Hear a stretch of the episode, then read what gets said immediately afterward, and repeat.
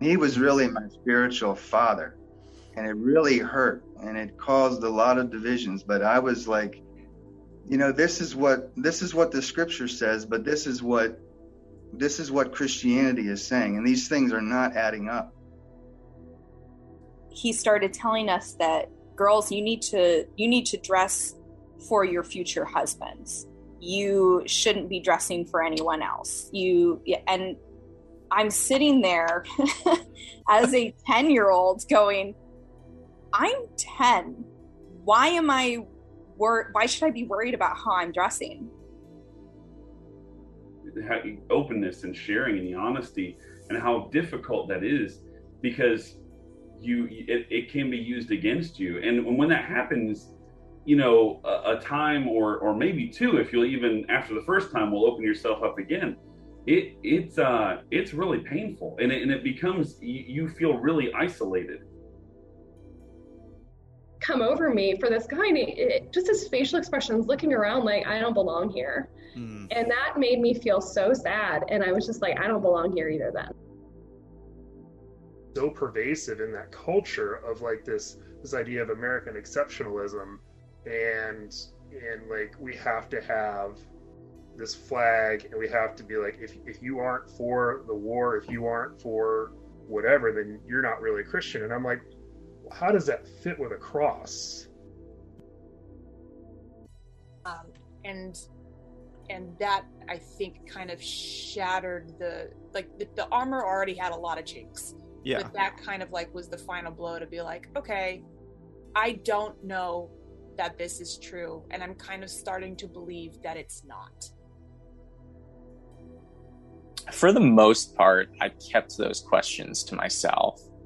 Um, because I started to get this feeling, um, as much as I loved my church, as much as I loved um, the people there, as much as I felt like this strong sense of belonging, I, I, I really did not feel like it was an okay place to ask really difficult questions. But I, I have always thought that that's so not toxic, but like unhealthy because it's teaching us how to be clever and like sneaky with things that we're doing. The Scott Stedman Podcast presents a Deconstructing Faith series, where we look at people's stories of what was built, what was lost, and what was found in between. Episode 2 Josh Stefanow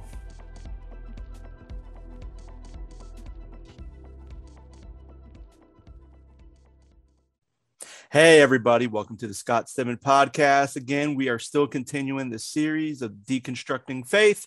Um, hopefully, you have been enjoying these interviews and these conversations with people who have been sharing their stories. Hopefully, this is resonating with some of you who may be kind of in that process where you're kind of don't know where you are at within your faith or within the church or or whatever the case may be. So, hopefully, this is helping you, and we would like to hear um, if this is, then just kind of feel free to send us an email or just uh, wherever you're listening to this from, just go ahead and send like a note, a comment. So then that way we can kind of get some feedback from you guys. So today we have uh, Josh Stefanow. He is joining me today. So, Josh, welcome to the show. Hey, thanks for having me on. Yeah, Josh. So, um, for those of you who don't know who you are, what's a quick snapshot or um, a quick introduction of who you are? Well, uh, so I grew up in the Church of God. I, I met you at Camp Marengo uh, several several years ago. Yeah, uh, grew grew up attending pretty much everything the church had going on growing up, and then became an ordained uh, Church of God pastor in 2017. And um, I'm currently not in the church.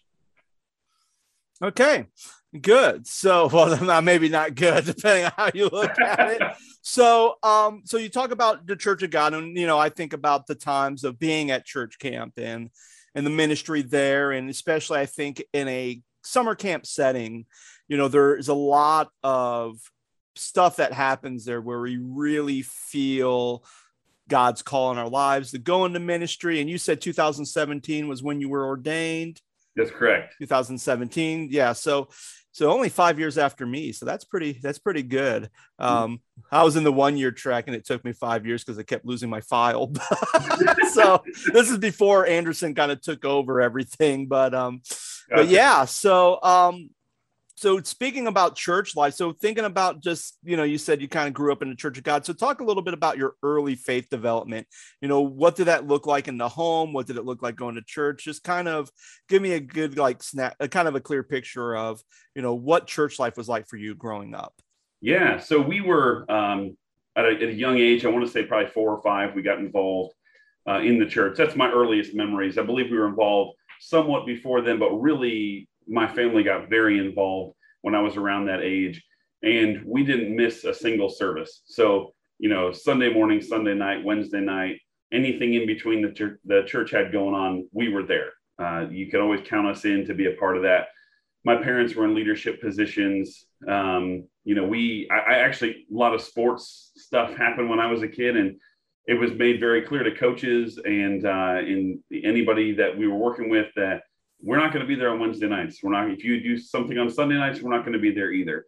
That the mm. the number one priority was to be in attendance every time the church opened its doors, and um, that that continued on. Uh, I as I got older, got involved in youth um, and went to Marengo.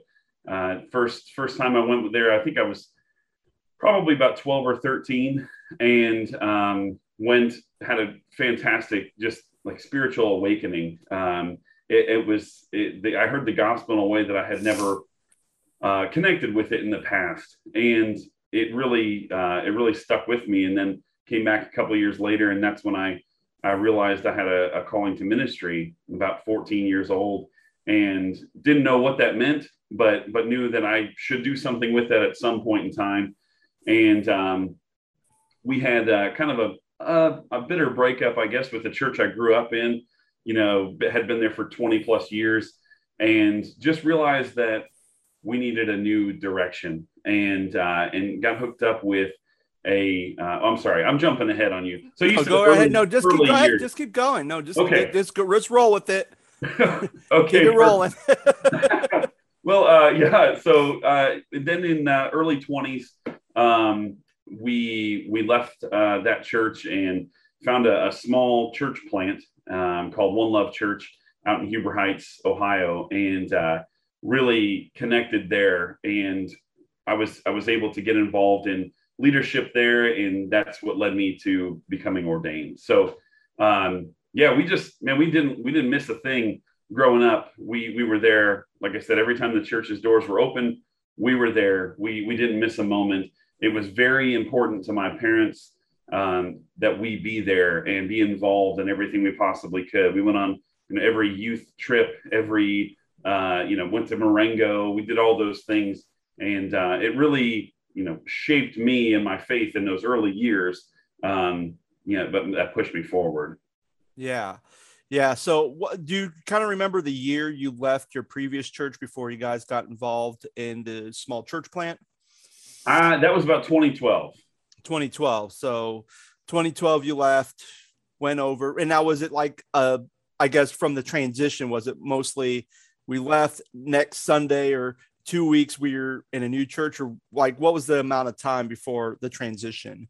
I think there was there was probably a three or four month gap. Um, okay. And and they had their their services were on Saturday nights. It was a completely different format. We met in a bingo hall at the time, um, and you know everything had to be brought in and taken out every week. And there was about I don't know 15 or 20 people who attended there at the time, and it was a, just a completely different environment than what I grew up going to. That structure of a of a church that had existed for 50, 60 years at that point. Um, you know, walking away from there for a church that had existed for like 50 or 60 seconds, it seemed like, you know, uh, major changes um, in how yeah. they operate. But it was, it was really refreshing um, to come into that different environment. Yeah, absolutely.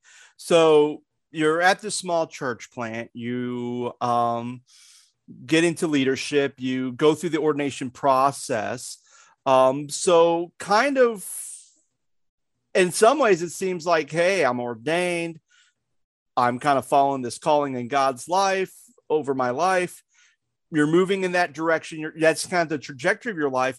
Then what were some of the things that happened that kind of started to lead to the place where you're at now, where you're no longer at church or attending church or leading church? You know, kind of talk a little bit about, you know, some of the stepping stones or like cracks that kind of led to this present moment where you're at now.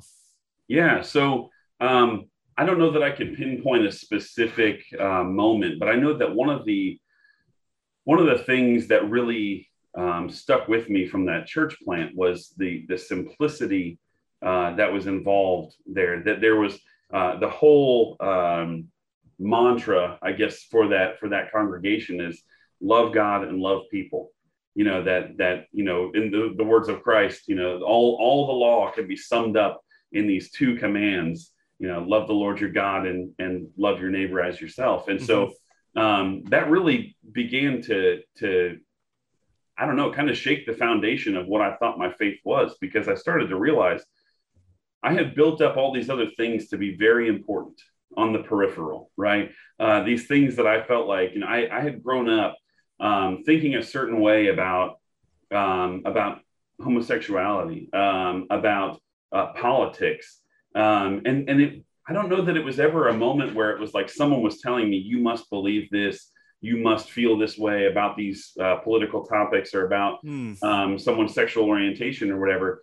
But it was a, it, it was a culture, right? Mm-hmm. And and I was just part of that culture, and that's that's all I knew. Um, so so part of it for me was was getting outside of that that culture and uh, getting into this little church plant where they just did things completely different. And their their love god love people was so simple. Um, it didn't have the baggage of the the church that i had grown up in that was you know yes you you know we love god we love people but we also we don't smoke we don't drink we don't you know all the uh, i guess the man-made rules that come along with that.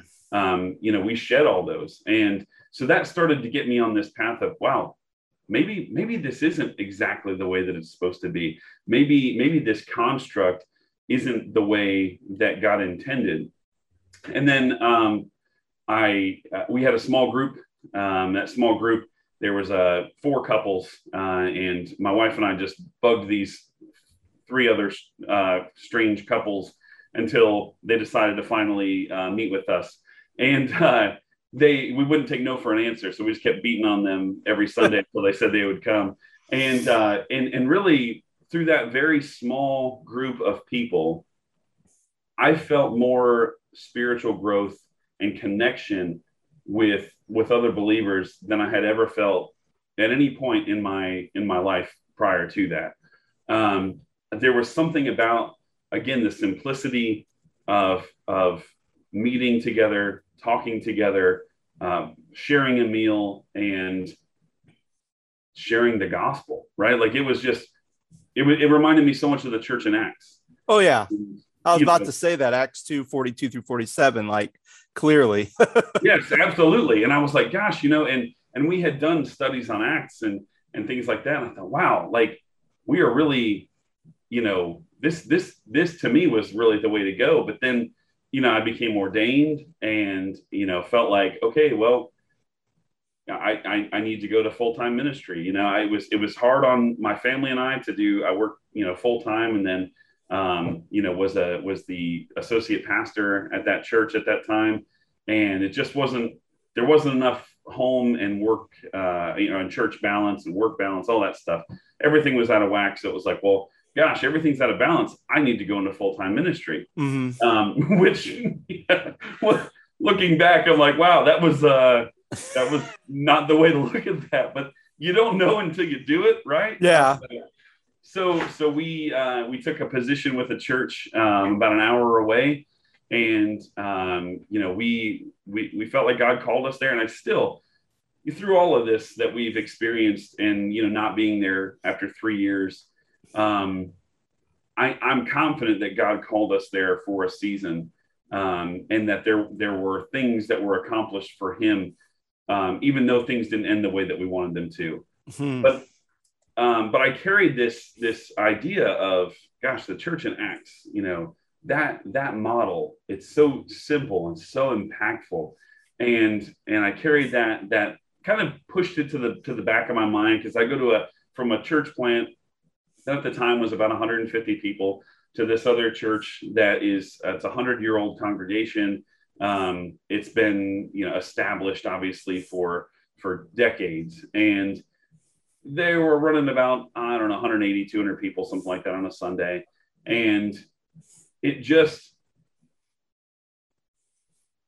the concept was was it made sense to me at the time. Hey this is church. This is how we do it you know it's this big structured thing that you're expected to do this this this and this on a sunday. And if you don't do those things somebody's going to be upset or somebody's going to be mm-hmm. you know, wishing that you had done it differently or yeah. you know um, some of that freedom that i had experienced prior to that in that in the smaller church plant i i suddenly didn't have that freedom there. Um, yeah. and and i don't know if you've ever experienced this as a as a pastor as well but there were times where i really felt like i couldn't tell people the truth because my livelihood depended on those people. Ooh. Ooh man. Yeah. Man, you're bringing you're bringing the fire man. Like, i'm sorry like, I, no no no no no no no. It's this is i think this is a very important conversation. So l- let's let me backtrack a little bit. So you're at the church plant. You felt called to go to this other church about an hour away. And you were there for about three years. Yep. So let me let me ask this is a question because kind of answer i'll answer that question but let me ask a question first. Did you ever feel when you go to a church as a pastor, when you first start going to a church, like, you know, day one, you officially start after you've been called and voted in and all that stuff. A lot of pastors will say that sometimes it feels like there's a honeymoon phase with the church. You know what I mean? Yep. How long was your honeymoon phase at that church? Oh, man. Uh, well under six months. Um, it, all it, right. Yeah. All right. Now, now, now, I, the reason why I ask that because when I took my, I mean, when I got ordained, I was doing a lot of interim stuff, kind of did some like church consultation, did a lot of that stuff. But my first actual like church that I was, you know, titled lead pastor, I would say bivocational out in Youngstown. I would say my honeymoon phase, I was there for about two and a half, three years. Uh, I would say my honeymoon phase was probably about a year and a half. Wow. I would say, as opposed to where I last was, I would say it was probably, I'd say maybe six months or less. Yeah. And actually, it was funny because when when things started to hit the fan real quick, and again, I was there for six years. So, you know, so so in six months when things started to hit the fan, you know, my wife Laura even said something about like, oh wow, so much for the honeymoon phase, and it was like, yeah, you know, this is this is different. And mm-hmm. and again, you know, I think that's interesting. So to answer your question, you know, you they um what was it? Oh, now I forgot what question it was again. Uh, the idea where you feel like you can't tell people the truth because your livelihood depends on them. Mm-hmm. Absolutely. Yeah. Absolutely. Especially, especially when I think when it comes to your elders or even like your or even like some of your ministry teams because there's a point where they say because even like in my in, in my situation there was a thing where it was like we want you to talk and tell and we are here for you we love you we want you to share you know your life with us and some of the things that you may be struggling with or maybe some of your frustrations you're having. We want to know that. Okay. Yeah sounds great right? Sounds great. So then you do. Mm-hmm. and then as you're doing it, you're kind of be going like, well, you know, there's all like, yeah, but well, and then there's sometimes where some other things might happen or some other things might be done, which kind of gives you the thing like, kind of gives you the either a you kind of get a a vibe or a feeling like you know maybe I shouldn't be sharing, you know, mm-hmm. maybe I shouldn't be so transparent about what I'm feeling. Yeah. And then on the same token, there's certain individuals where you know because even though they say, yeah, we want you to talk, we think it's great and then you could be a couple months down the road you could be in a meeting or you could just be in a situation or just like a conversation and all of a sudden it's just like it turns sour and you're like you know, you're one of my elders Mm-hmm. and you're kind of saying some pretty awful things to your pastor right now. Mm-hmm. So, what makes me want to open up my life, open up my heart, be vulnerable to share something to you that could possibly you be used as ammunition later? Right. You know what I mean? You're loading the gun for them. Oh yeah, it's like it's like here, here's the bullets to shoot me. Here, here's the knife to stab me in the back. Mm-hmm. Hey, buddy, just put it on the floor. Daddy's in a thing right now. I'll cut this out, or maybe I won't. Who knows? It's good, good podcasting. Yeah. anyway, so yeah, I mean, I totally understand that, and and even and even like kind of like there's something impactful you said. It says like even now you've been what three years removed from the church now. How many? Uh, one year. one year. So one year removed from the church. And within that year, you're thinking, you know, I feel like I did good ministry there and there was a season. Mm-hmm. At the same time, it wasn't necessarily what I thought it was going to be. Right. And I think, and I think that's kind of a big thing. And I think one of the things that I'm kind of, and I mean, I'm kind of in the midst of, of that conversation now and me processing all that, even though, you know, I went to a week, a counseling week and then week intensive retreat counseling to kind of deal with some of the stuff I dealt with. Yeah. But that's always been the thing because especially, and maybe you might have experienced this too, like there's times where you get there and you just kind of feel that the Lord is like, okay, here are some of the things you can do. Here are some of the things that can really help the church to kind of become more like Acts 2:42 or be more like a kingdom that Christ is communicating about or be more what we would call the church community. You know, here are some things you can do. Here are some ways we can be missional within our community to really impact it. There's all these things you can do and you kind of feel the Lord's leading on this. You feel the promptings of the Holy Spirit to do these things. And yet it seems like a lot of times either A you pitch these ideas to your team and it drowns in a sea of whataboutisms or what if isms. Yep. A lot of butts. There's the butt bullets that shoot up everything. There's the fire dousing. And then not only that, but then even the certain ideas where you work so hard, you're passionate, you're like fighting for these things. And it's like, okay, and you finally green light, go, let's do this. And you do it and you start to have success with this ministry, then all of a sudden your support from the church dies out. Mm-hmm. And it's like we were having such success. And even though it's a little bit outside of the box, then why couldn't you go? But we're here to support you. Well, where were you? Yep. Where were you? Because this is when I needed you. Right. And because of and because a couple people in the church didn't understand it, or was grumbling, complaining, you kind of backpedaled and you left me, you know, you backpedaled, you took my robe, and now I'm standing out in the cold naked. You know? sure, sure, Yeah. exactly. And I, I can tell you, it, it's such a, you know, you talked about how, openness and sharing and the honesty, and how difficult that is because you, it, it can be used against you. And when that happens, you know, a, a time or, or maybe two, if you'll even after the first time, will open yourself up again. It, it's, uh, it's really painful, and it, and it becomes you, you feel really isolated Mhm. and, and it's very lonely. Uh, you know, and I I wasn't even the the lead pastor. I I I, I was uh, an associate there, um, and and I felt that. You know, I felt that there were were groups of people and and you know that would tell me like you said, oh, we've got your back, we've got your back, we've got your back. But when when push came to shove, they were they were nowhere to be seen. You know, um, and and that makes it really difficult.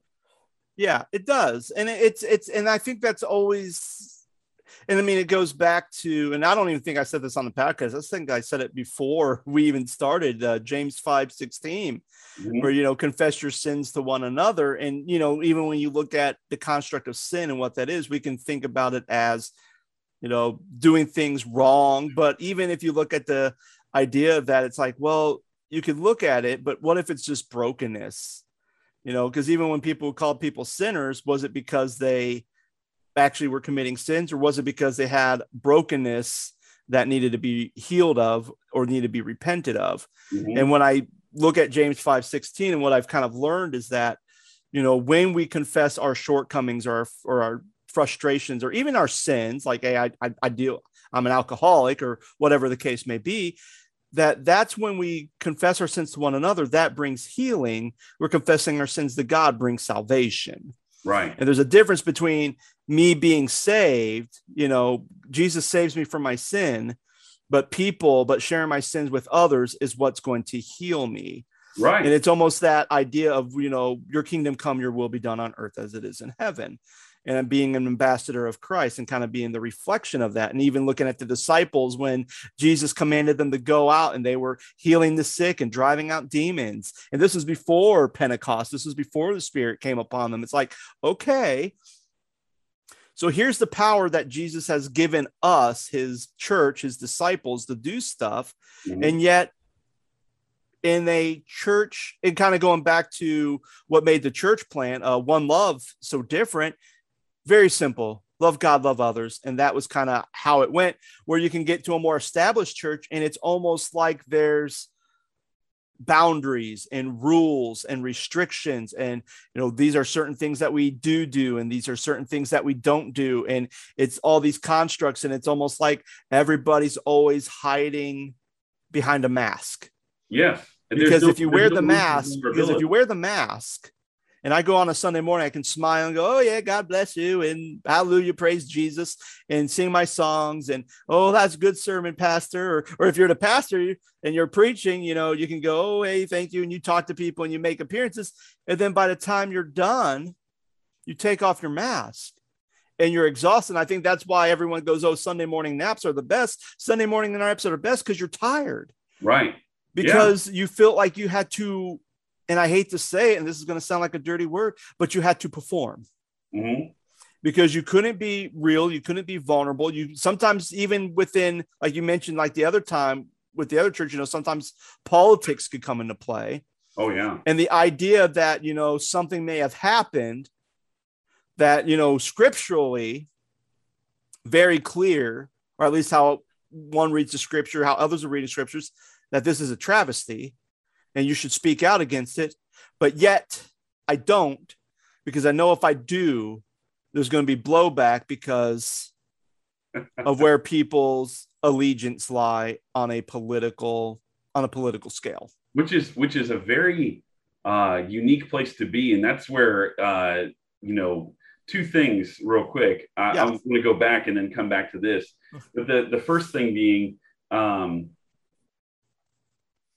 man, I lost my train of thought. No, that's oh, okay. Gosh. Uh, well, I'll go. I'll go. I'll go to the second thing and then okay. remember the first. um, you know, when uh, yeah, after George Floyd was was murdered, um, mm-hmm. you know, I I don't take a lot of uh, you know political stands or stances on things uh, through social media or in person or anything like that.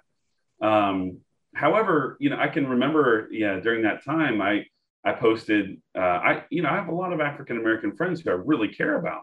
You know these these are these are these are my brothers and sisters in Christ. Mm-hmm. These are people that I genuinely love and and care for. And to see that community in such pain and sorrow, you know, I, I wrote some things on Facebook. I shared some things that did not sit well with with the the believers in our church, mm. uh, which was a 100% white church, uh, which is that's that's the community that it's in. So it's you know it's it's kind of par for the course, but it it, it had become a politicized thing, and and there was blowback on my lead pastor and I, um, and it it became something that it should have never been. Yeah, and, and and there was and there was fear there that I you know how how much can I actually say then um, about how I feel about this, about a community that is hurting and is in pain and is suffering, and that that needs people to come along and just say, "Hey, I, am here." You know, I don't I don't know what to do, but I want you to know that I'm here and I care about you. Yeah. But I can't even do that, uh, you know, because because of the the polit- you know, the politics um, mm-hmm. that that come into play. And uh, the you know I remembered what it was uh, from from going back okay. yeah. um, about the, the the vulnerability and the honesty and the being real um, and how that's so for some reason difficult in the church. And I can remember preaching yeah, messages and and asking the, the church, if we can't be real, why are we here? Mm. And that was a question that I asked myself on, on a number of occasions. If I can't come in here with all of my junk, with all of my baggage and all of my the stuff that doesn't go right for me, and if I can't be honest with you about it, where can I be honest about it? Where can I be real? And if we Yeah. can't do that, you know, I think of a, a you know therapist, you know, people that go you know to talk to someone, and that that begins a healing process for so many people just to be mm-hmm. able to talk to someone about it. Oh my goodness, like why can't the church be the same? And if we can't, if we don't feel that freedom to say, hey, I'm broken, I've got I've got issues, you know, we've we've got issues. If we can't come in and say that and be honest and be real, hmm wasting our time showing up every Sunday to sing a few songs, to, to get an injection of the of a, of the little bit of the gospel that we can you know absorb and go on our merry way for the week. To me, you know, I was like, man, that it just seems so surface level. Like we're, you know, I equated it many times to just, you know, it's it's putting one more punch card in your ticket to heaven. That's what it's like. You know, that's that's the way it's viewed, and it's man, it just it really it really um, changed my view of the church. And I and I know I have to say this because I the church has meant so much to me for so long. You know, I, Mhm. I I would not be where I am now and without the influences that I gained throughout that. And I know that the church has done magnificent things for so many people. Uh, so I, I try not to get into that cycle of like, well, I'm just going to bash the church Yeah. Mhm. uh, because the church absolutely does does things right and does things well. It's just in these moments where I, I sit with these people that I know there's there's brokenness. There's you know uh, families that I talk to that you know they're they're about to split up and they don't want anybody to know. Yeah. They they they, they have, would tell tell a pastor in confidence and say, please don't say anything to anyone else because when that word gets out, people are going to look at us differently. I'm like. Man, Yeah.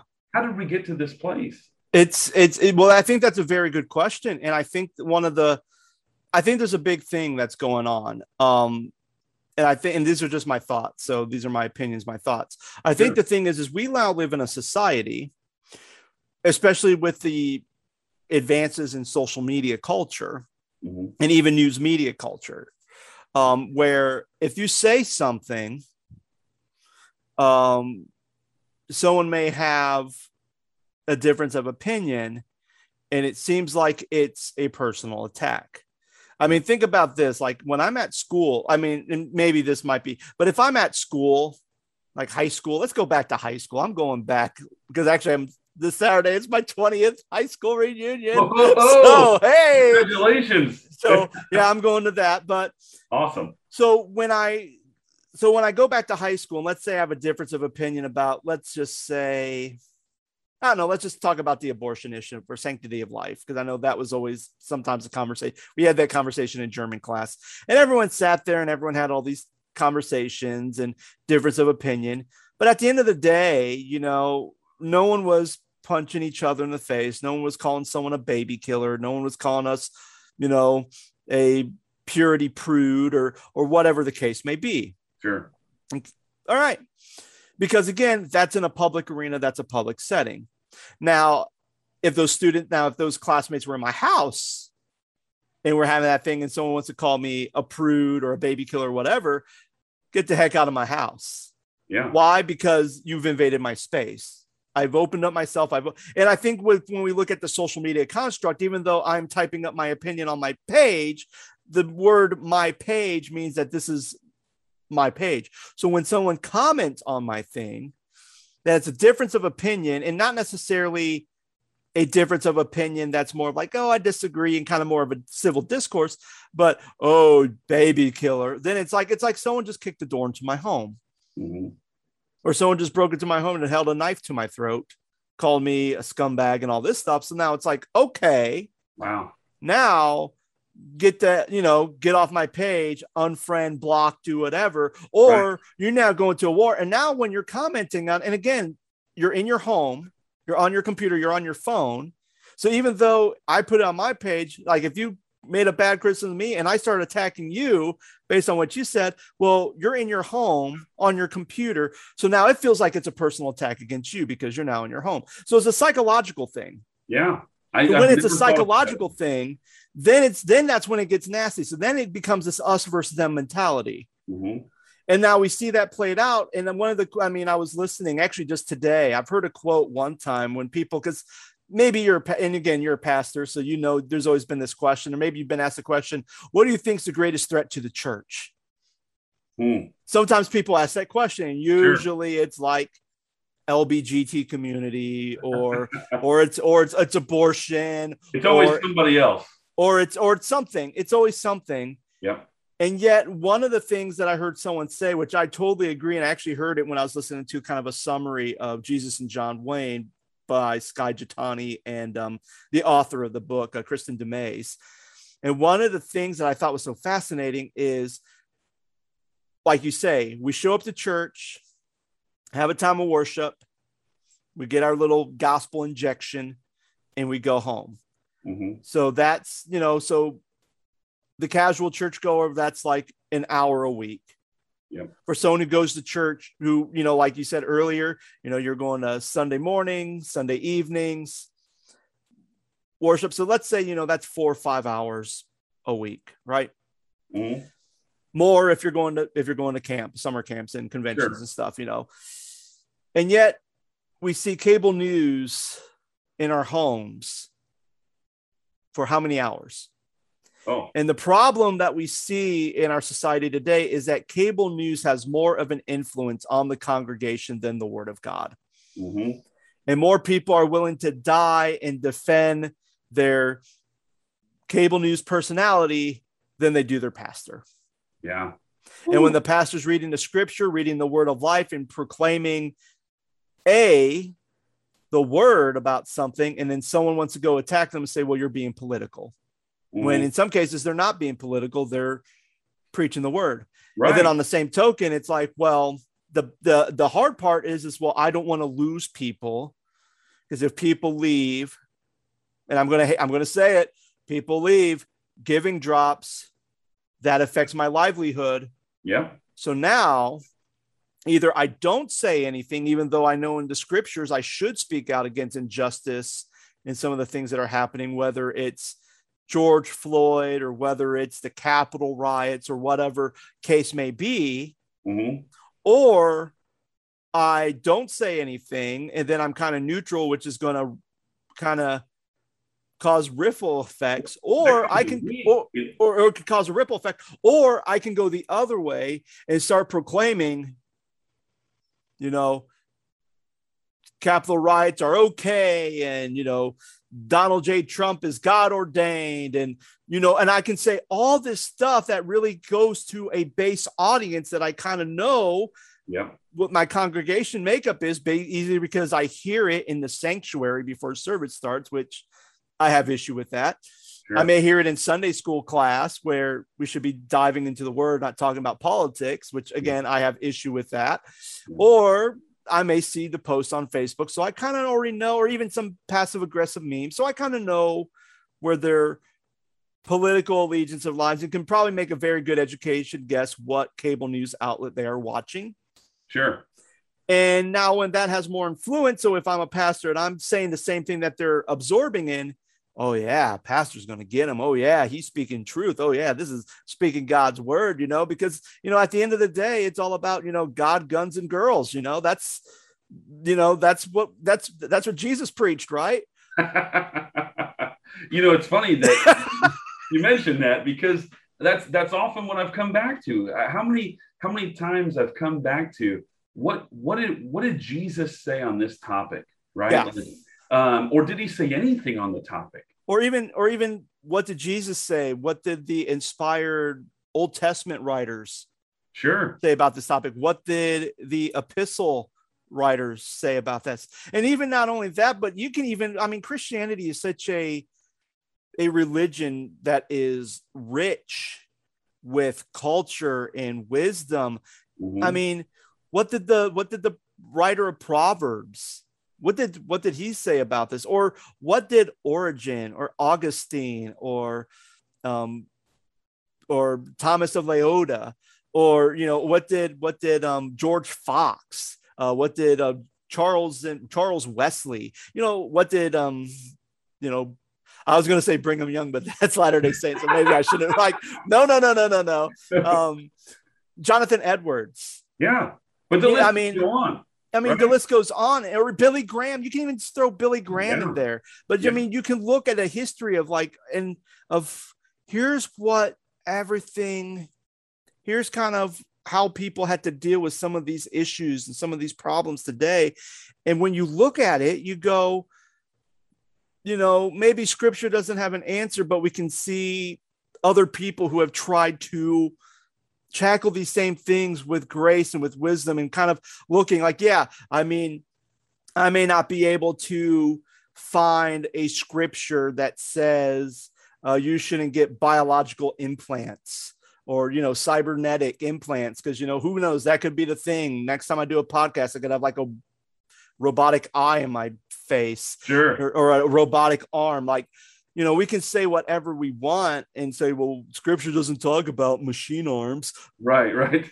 but let's look at the thing. Well let's look at some of the basic foundational things that we believe. Like why do i have a robotic arm? Did i decide to chop it off or was it because you know i have diabetes and it's fallen off and i need to use my hands for work? So this is a way to not only save my arm but stop the spread of you know whatever it is that's going the infection Right. um, you know so there's always there's always these things and um and i think that's always kind of the biggest issue that we see within the church and kind of why so many people are being off-putting because like you said when i read the scriptures when i read about what jesus said when i'm reading what the apostles are saying what um what the how people lived life how community life was done. And i'm looking at that and i'm going oh man this is exciting. This is wonderful. This is great. Mhm.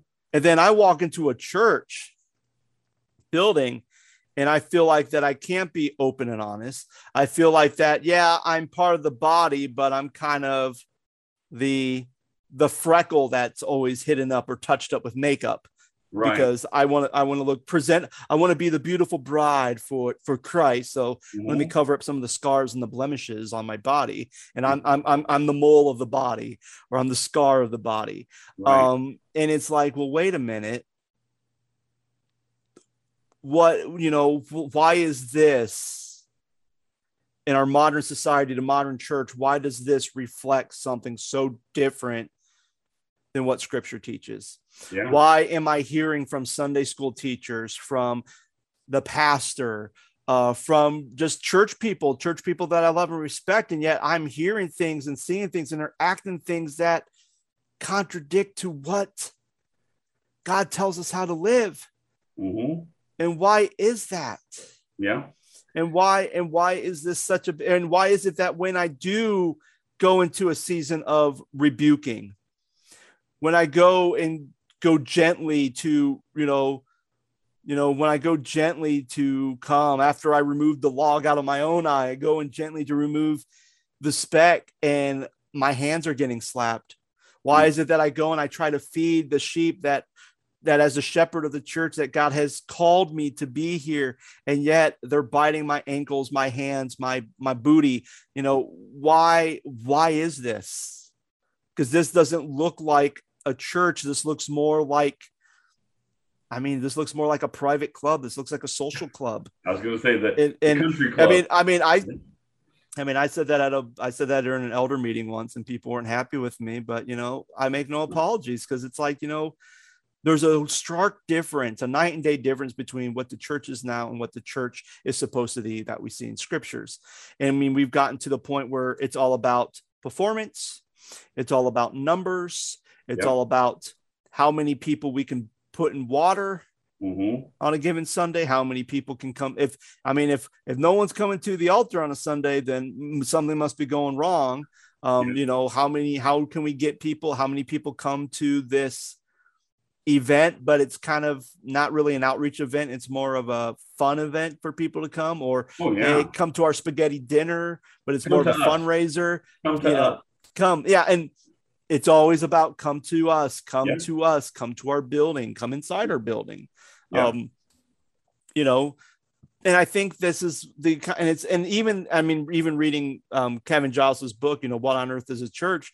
Even though he talks about the church being a community, a community of believers, even within the community, there is a difference between being a true community and and, and, being an individualistic community hmm which I find so fascinating that when you say community, you're thinking, oh, yeah, we need to go out. We're a big, all happy family. But yet, sometimes there's individualism in community too, Yeah. where you have a certain identity, whether that's a denominational identity or there's a certain identity that, well, this is how we do things. This is how we are. This is how we act. This is how we behave. Here's all the rules.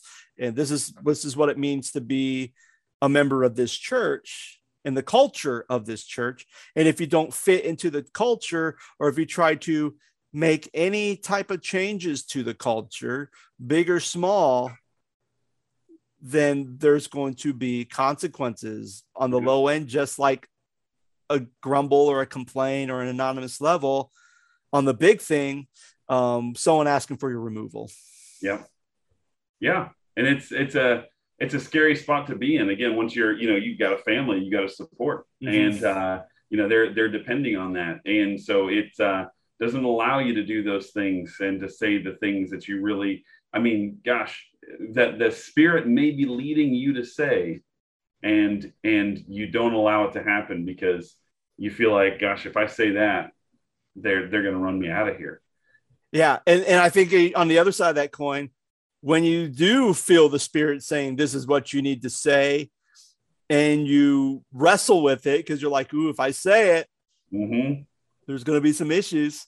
And then you just kind of feel like, okay, well, you know, I'm going to say it because I feel like this is what the Spirit's leading. This is what I'm reading in scriptures. This is what I'm reading in all my other material that I'm using to prepare my message. So you go and you say it. And then that's when you get the angry phone call. That's when you get the letter or someone saying, Hey, I'm no longer going to be a member of the church anymore. That's Yeah. when you go to a board meeting and already someone's calling in your integrity and your character and even when you and then even when you kind of call them back out like i can remember and i mean i've mentioned this already in an episode so i don't want to go too too much in it but i remember um, after the capitol riots we are going through romans and one of the things in romans was paul was i think it was romans 3 and 4 paul was talking about to the jewish christians hey the way you're behaving the way your constructs are you're kind of putting a stumbling block in front of your Gentile Christians, and they're having a very negative view of who Jesus is.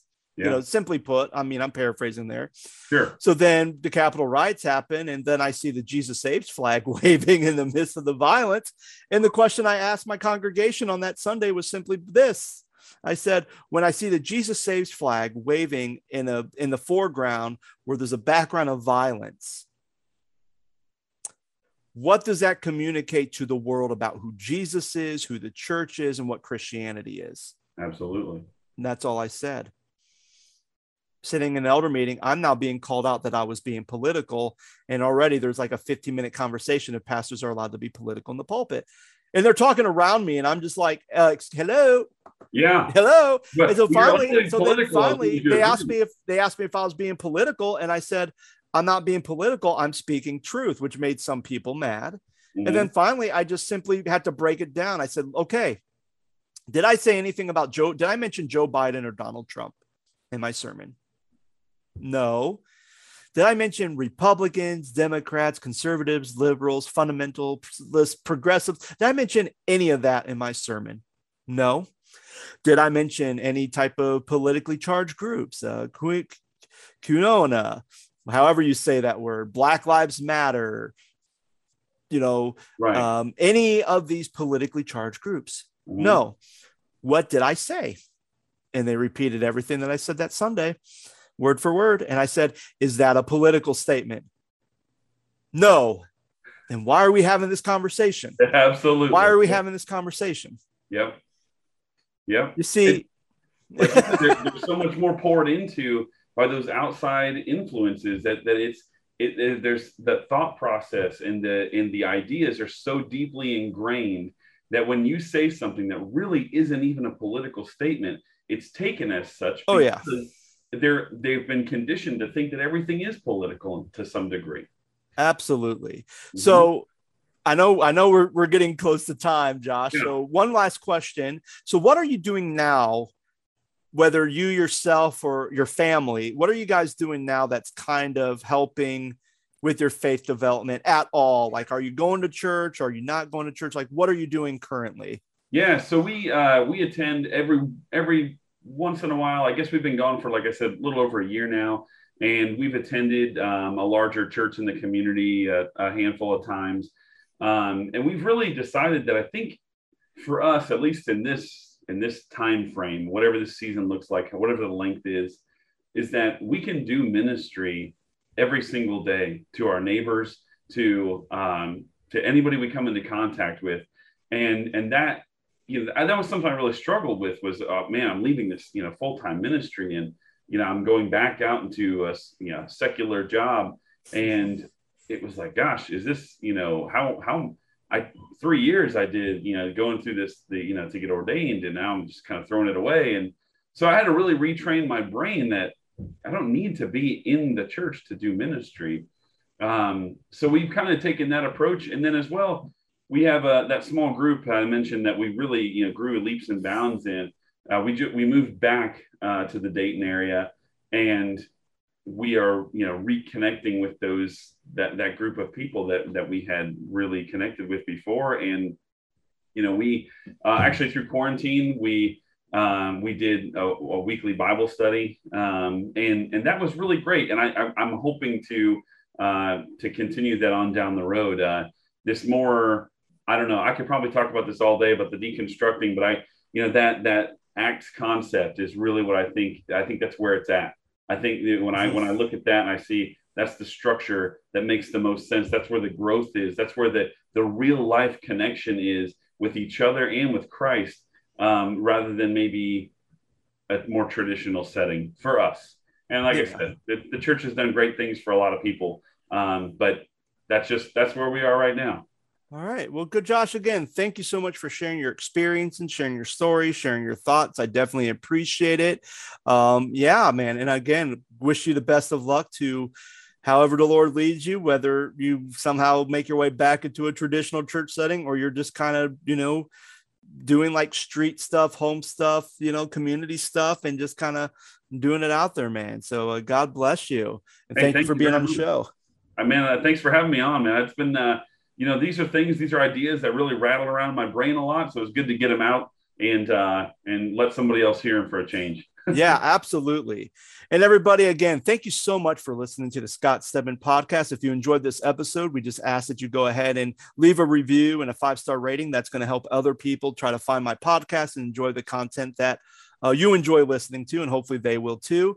Um, hopefully, you guys will just be able to tune in next week as I'll have another episode of another story of someone who's going through the same deconstruction process. And again, I'd love to hear your stories, how this is influencing you, um, the good, the bad, and even the ugly. I want to hear it all. So just feel free to leave a comment or feel free to email me. You can go to my website, thescottstedman.com, and you can just go ahead and just leave me a note up there.